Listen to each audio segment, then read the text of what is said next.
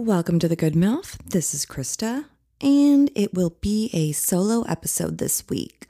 We do have some fun episodes coming up in the future.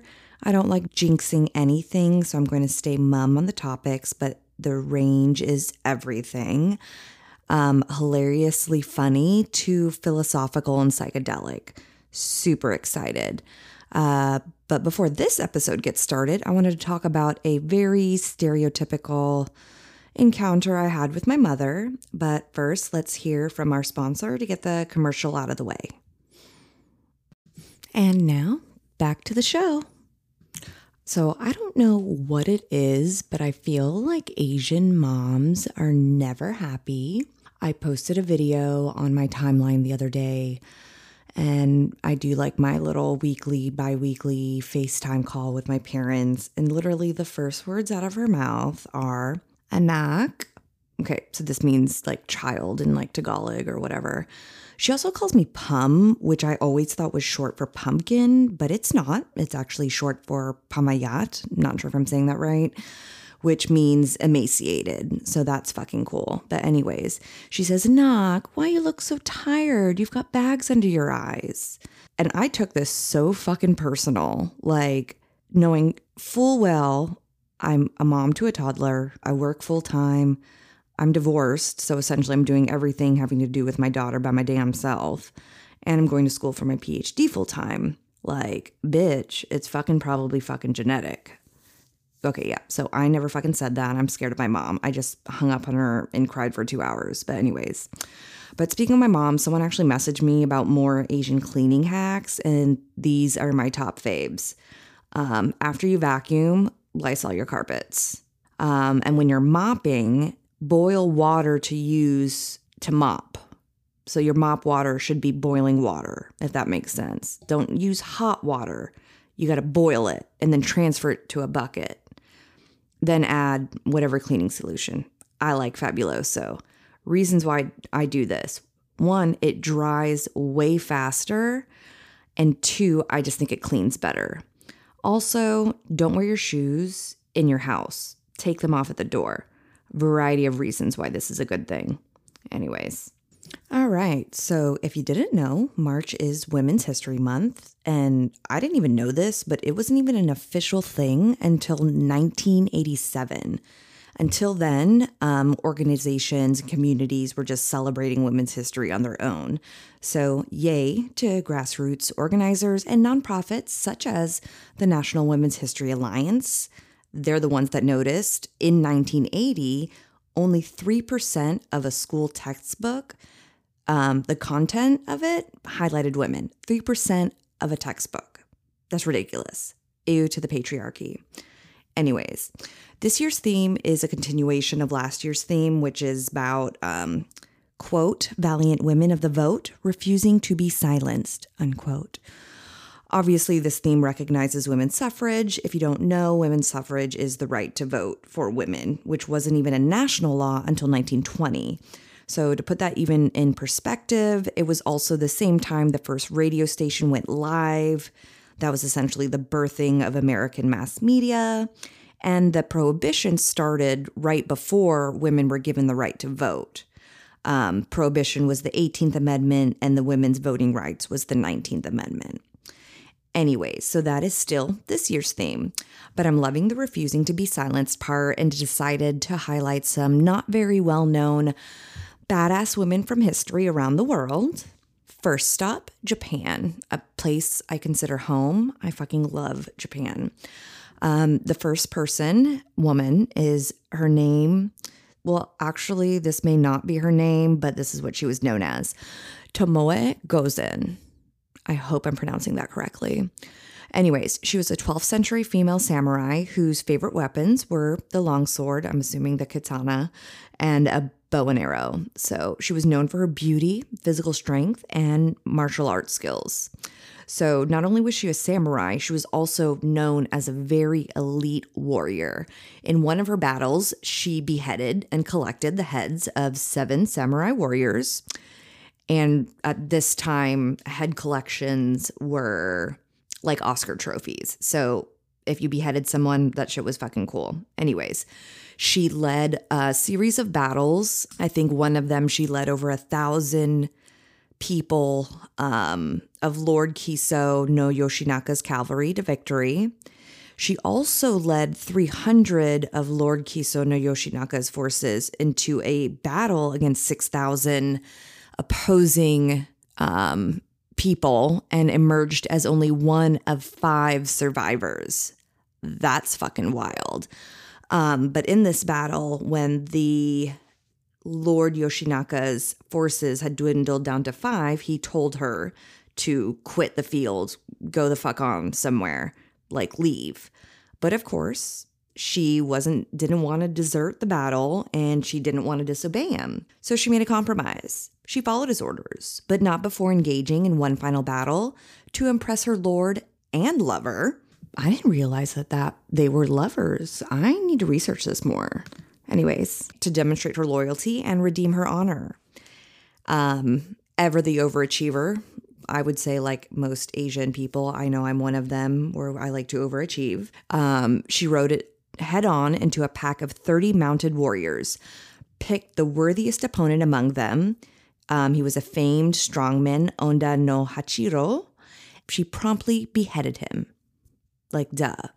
Anyways, so what happens to her after that? No one really knows. There's lots of stories. Some say she was captured by the enemy. Some say she escaped and became a nun. But honestly, my favorite version is that when she avenged Lord Kiso Yoshinaka's death, she did so by killing his attackers, stealing back Yoshinaka's head so no one could defile it, and then walked out into the sea, head in hand, to drown. So that's fucking wild. Now we're off to the Philippines, Nieves Fernandez. Fast forward to 1940, Nieves Fernandez. When the Japanese arrived in the Philippines in 1941, they took away all possessions of Filipinos. So no one was allowed to own businesses. No one was allowed to teach anything unless it was approved by the Imperial Japan. And in Neves's hometown of Tacloban, the Japanese forced business owners into submission by basically drenching them in scalding hot water.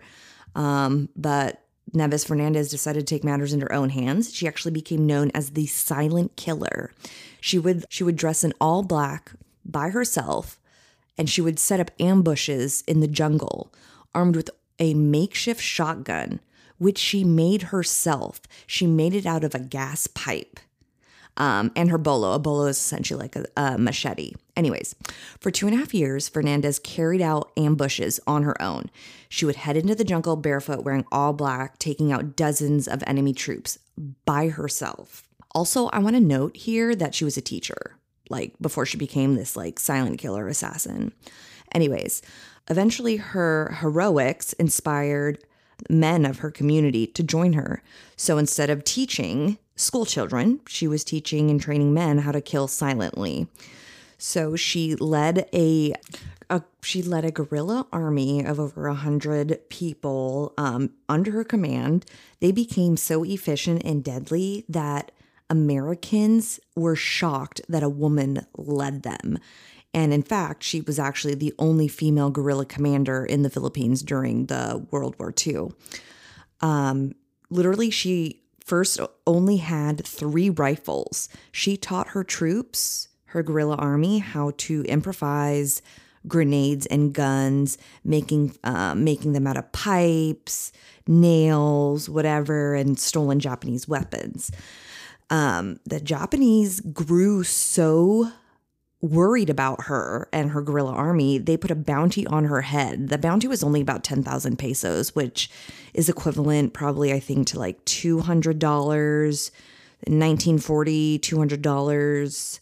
I think you could buy like 3 refrigerators or something like that. Anyways, but no one snitched on her. Duh, I wouldn't either.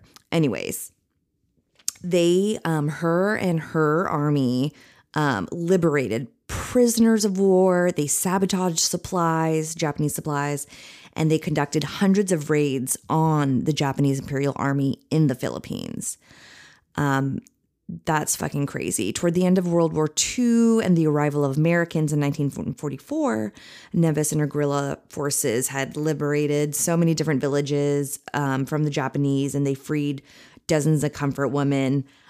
She essentially retired after the Americans came in 1944, but she's still allotted as like one of the most amazing women in wartime history during that time. So now we're going to make our way to America and to the Apache Native American, Lozen. She's also known as the Apache Joan of Arc. I want to say, though, when I was researching different women, a lot of them equated them to Joan of Arc, if they were from a different country or something like that. But anyways, I'll go into more of that later. So Lozen... God, I hope I'm saying this correctly. She was a Native American warrior, a medicine woman, a skilled fighter, and a battlefield strategist. Her brother was a famous Apache chief and an ally to Geronimo. So even when she was little, she had these amazing abilities. Normally, like, the women's role was like in the home, in the community, but she was literally more interested in battle and the art of war. She became a very well-known medicine woman and warrior among her people, and she actually fought alongside her brother and was like his right hand to protect their people from the U.S. government coming on their lands. Anyway, she could ride a horse, she could shoot a gun, rifle, whatever. It was also said that she was a type of prophet. She had almost a supernatural ability to predict where the enemy was going to be. And she would often pray to the Apache's highest deity for guidance. Hence why she's compared, I guess, to Joan of Arc, because Joan of Arc was supposedly had a divine guidance also. Anyways, so eventually she joined her brother in leading about 300 warriors, women, and children back to their home in New Mexico. But of course they weren't allowed because the American government, army, forced them back. But that was the last straw, and that led to a brutal, bloody Apache wars. So after her brother died, Victorio, she wasn't around when he was killed, but after he died, she joined Geronimo's last stand for freedom. But in the end, she was deported with Geronimo to a prisoner camp in Florida. No one really knows what happened to her then. There's one photo I found of her by a railroad track that essentially led them to their exile. But no one knows whatever happened to her. So some say she died in Alabama in the late 1800s, but who really knows? Like I was saying earlier, when I was researching women, a lot of them were referred to as like the Joan of Arc of whatever country or whatever community. So of course I need a deep dive into Joan of Arc history, and I was trying to find things that I didn't already know. So for the most part, she was a national heroine of France. She was originally a peasant girl that was acting under divine guidance that led the French army to a victory. And later on she did die, but she was canonized as a Roman Catholic saint like 500 years later. Anyways, but I did find this out, and I never knew this. While commander of the French army, she actually didn't participate in active combat. It was almost as if she was kind of like a mascot, which I thought was crazy. So she never actually fought or killed any opponent.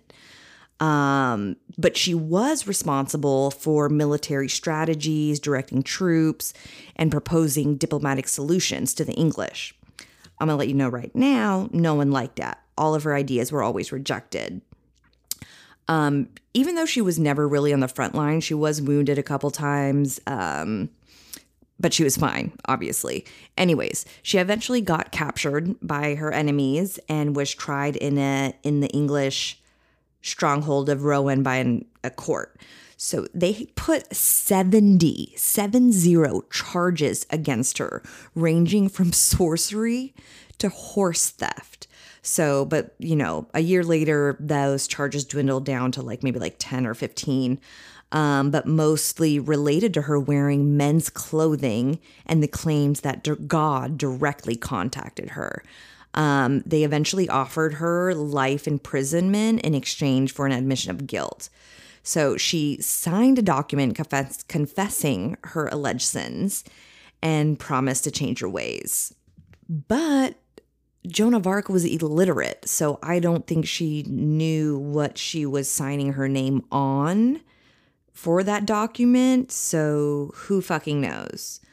But yeah, so after she signed this document, she actually put on the male clothing again and started telling the judges and guards that the voices had reappeared back in her. They were talking to her again. So then she was convicted and sent to burn at the stake. One thing that I had no idea was that she actually also inspired the bob haircut, which was originated in Paris in 1909. A hairdresser out there cited that as like his inspiration. And then it caught on by in the 1920s and was popularized by silent film stars and that whole flapper era. And now we're going to head over to West Africa. We are going to talk about the Dahomey Amazons, which were an all-female military army. They called themselves, don't know if I'm pronouncing this right, Nanonmiton, which means our mothers, and I think that's beautiful. So essentially they were in charge of protecting their king on the battlefield and in the palace grounds and their territories. They were essentially emerged as an elite fighting force in that kingdom. They were described as untouchable, and they were sworn in as virgins. They had to be celibate because essentially, since they were bodyguards of the king, they were kind of married to him, but they were celibate. Like they weren't fucking anyone, and the king wasn't fucking them. But their trademark in battles was decapitation. I don't know what it is with these women and beheading. Like I think it's like almost like a poetic justice in a certain way. Anyways, but the women did enjoy certain privileges, even though they couldn't, have sex, but they had always had a bunch of good stock of tobacco and alcohol, and they actually lived at the king's palace because men weren't allowed to do so. I think hence the bodyguards. So that's why his bodyguards were women, because men were more likely to kill him, I guess, suppose. I have no clue. But when girls were recruited and given weapons at really, really young ages. I want to say 8 years old. And while some women in society did this voluntarily, fucking husbands would enroll their wives into this army if they felt they couldn't control them. So they became elite warriors. But from the start, they were trained to be strong, fast, and fucking ruthless. Part of their training and exercise was jumping over walls covered with thorny bushels and branches. They were legit sent on a 10-day Hunger Games style expedition. I put quotes around Hunger Games. In the jungle without supplies, only a machete. So they became basically fanatical about war. And to prove themselves, they essentially had to show that they were twice as tough as men. They were often seen as the last people standing in battle, unless they were ordered to retreat by their king. These women fought to the death. Defeat was never an option, since they weren't allowed to marry or have children while serving as soldiers. They focused solely on being these elite or warriors. There was never any record of a king breaking the celibacy vow, and if you were not the king, you wouldn't even want to touch. Touching these women meant you were going to die. I think there was something I read about when the French army came in, they were trying to woo these women or rape them, not woo or rape. They were raping them. They actually ended up dead with their throats slit. But anyway, a British explorer named Richard Burton actually came to this area, and he nicknamed the army, the bodyguards of the king, as basically Black Sparta. So if that gives you an idea of their strength and skill, you know. So they even also did insensitivity training. Essentially, I guess one of their tests was to kill a bound prisoner of war to their death somehow. Like, I don't know, like throwing them off a cliff or throwing them into a water. I have no clue. So that's fucking wild. The crazy excerpt I read about witness reporting or whatever from the 1880s. The French came to, you know, I guess this is a French delegation visiting this country or this community, witnessed an Amazon Spartan. No, what the fuck? The Dahomey Amazon girls looked like she was 16 years old, took 3 swings of a machete before beheading a prisoner, wiped the blood from her sword and swallow it. And then her fellow Amazon women screamed in approval, which I guess this was a customary in the region for warriors at their time. So it was customary for them to bring home their heads and the genitals of their opponents, which of course were always men. They actually also had slaves as well, and those slaves were given bells.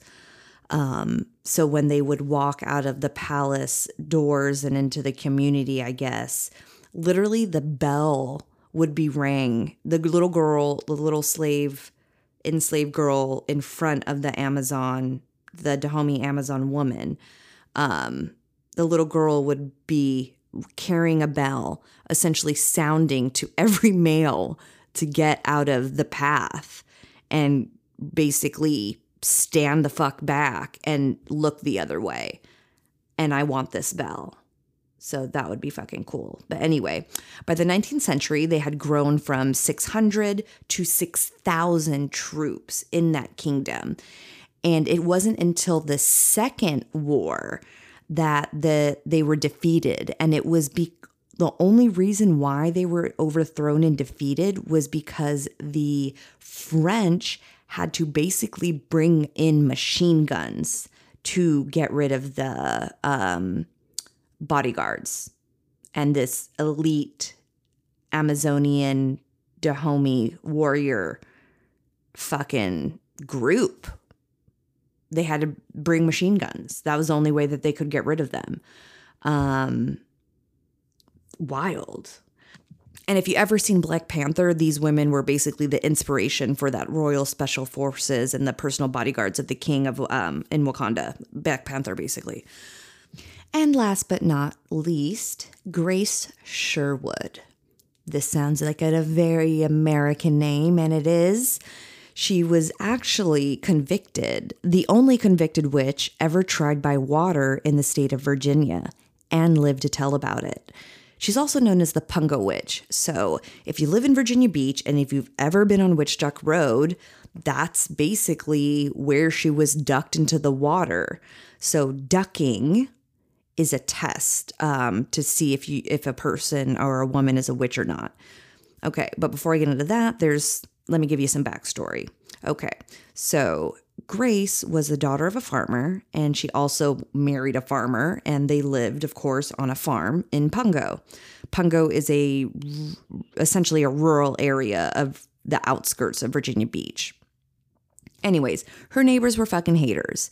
They were spreading rumors about her that she was a witch, casting spell on livestock, casting spell on crops, basically accusing her of witchcraft. Anyways, literally every single time they accused her, her and her husband would sue them back for defamation. No lie. I fucking love this part. But anyways, they always ended up settling out of court, or the courts never did anything, you know, yada, yada, yada. But they fucking basically hated her. I don't know why these people had it out for Grace and her husband, but I'm assuming it's because they were better business people and farmers than they were. So they were really just trying to blame someone. And there were, it was supposedly well known that she was a very outspoken woman in the community. I mean, she was wealthy. She was a businesswoman. She had a very good farm. So not a lot of people like that. So obviously they had it out for her. The rumors never stopped even after her husband died.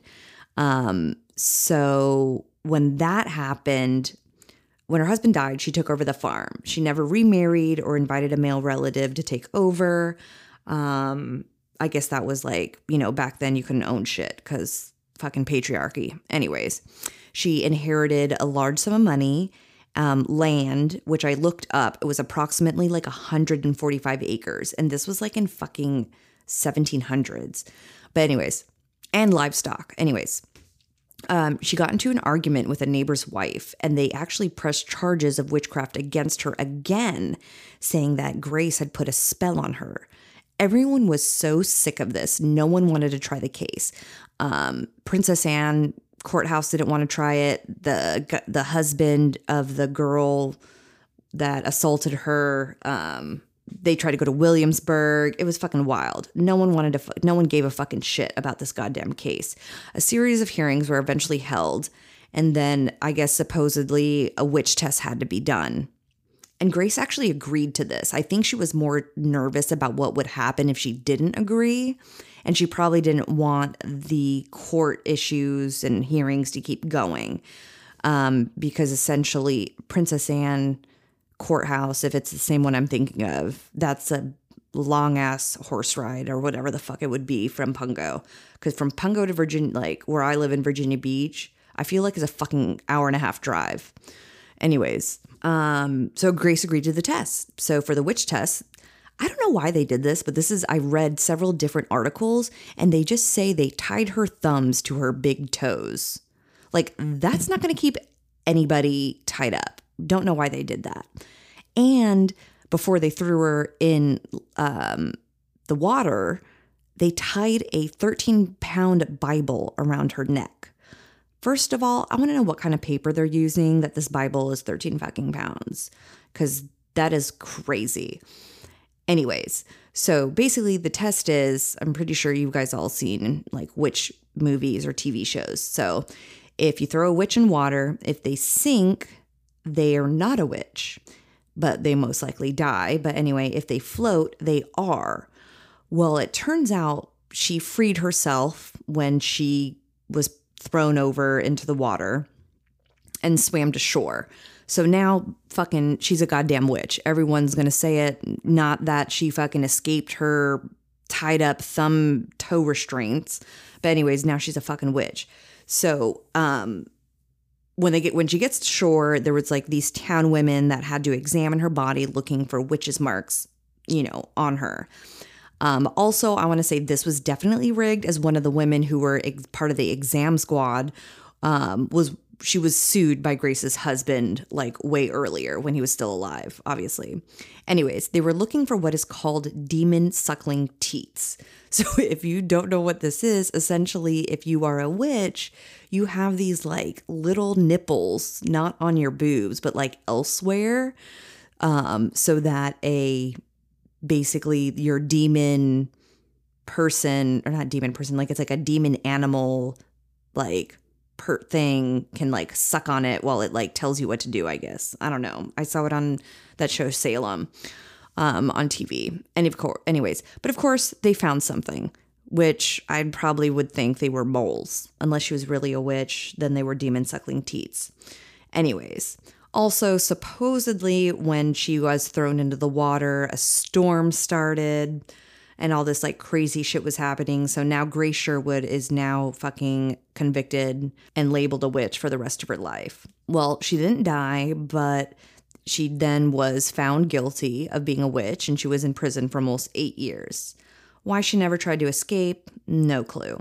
So anyways, after she got out of jail, she actually just paid the back taxes on her property and moved back in. And this is the interesting part. She died at the age of 80. And this was during the 1700s. And I think this is actually pretty interesting because the average life expectancy during that time was like 36. She lived till 80. So who knows? Maybe she was a witch, maybe she wasn't. Also, there's dispute about where her remains are. So local legends say she was either buried near the bay by her home, under a tree by the ferry plantation house, or when she did die, like supposedly her sons put her near the fireplace and like a gust of wind took her up and all that was left was like hoof marks from like, I guess, a goat. I don't know. Baphomet goat, who knows? Anyways, but remains of her home and property now are actually owned by the feds. They're part of the Back Bay National Wildlife Refuge, so you can't just go back there and check it out. So that's also interesting. Gives me total vibes. What's that fucking movie? M. Night Shyamalan, The Village. Gives me those type of vibes. Actually though, in 2000, she was essentially convicted as a witch, like in the history and in the documents of the court documents, she was convicted as a witch. But in 2006, the governor of Virginia officially pardoned her so that she wasn't a witch anymore. So, and that all happened here in Virginia Beach. So that's kind of dope. And this actually reminds me, like the way that no one knows where her remains are kind of reminds me of, for some reason, I keep thinking about the Shakespeare's grave. So if you don't know, Shakespeare put a curse on his grave, on his tombstone. And it basically says, if you move him from his spot, you'd be cursed for life. Also, by the way, that's something I would totally do just to like fuck with everyone. But honestly, I think I want to be cremated or buried in that tree pod. I feel like being cremated is a little cliche and everyone does it. So definitely I might be doing the tree pod. So if you don't know what that is, it's a biodegradable burial pod.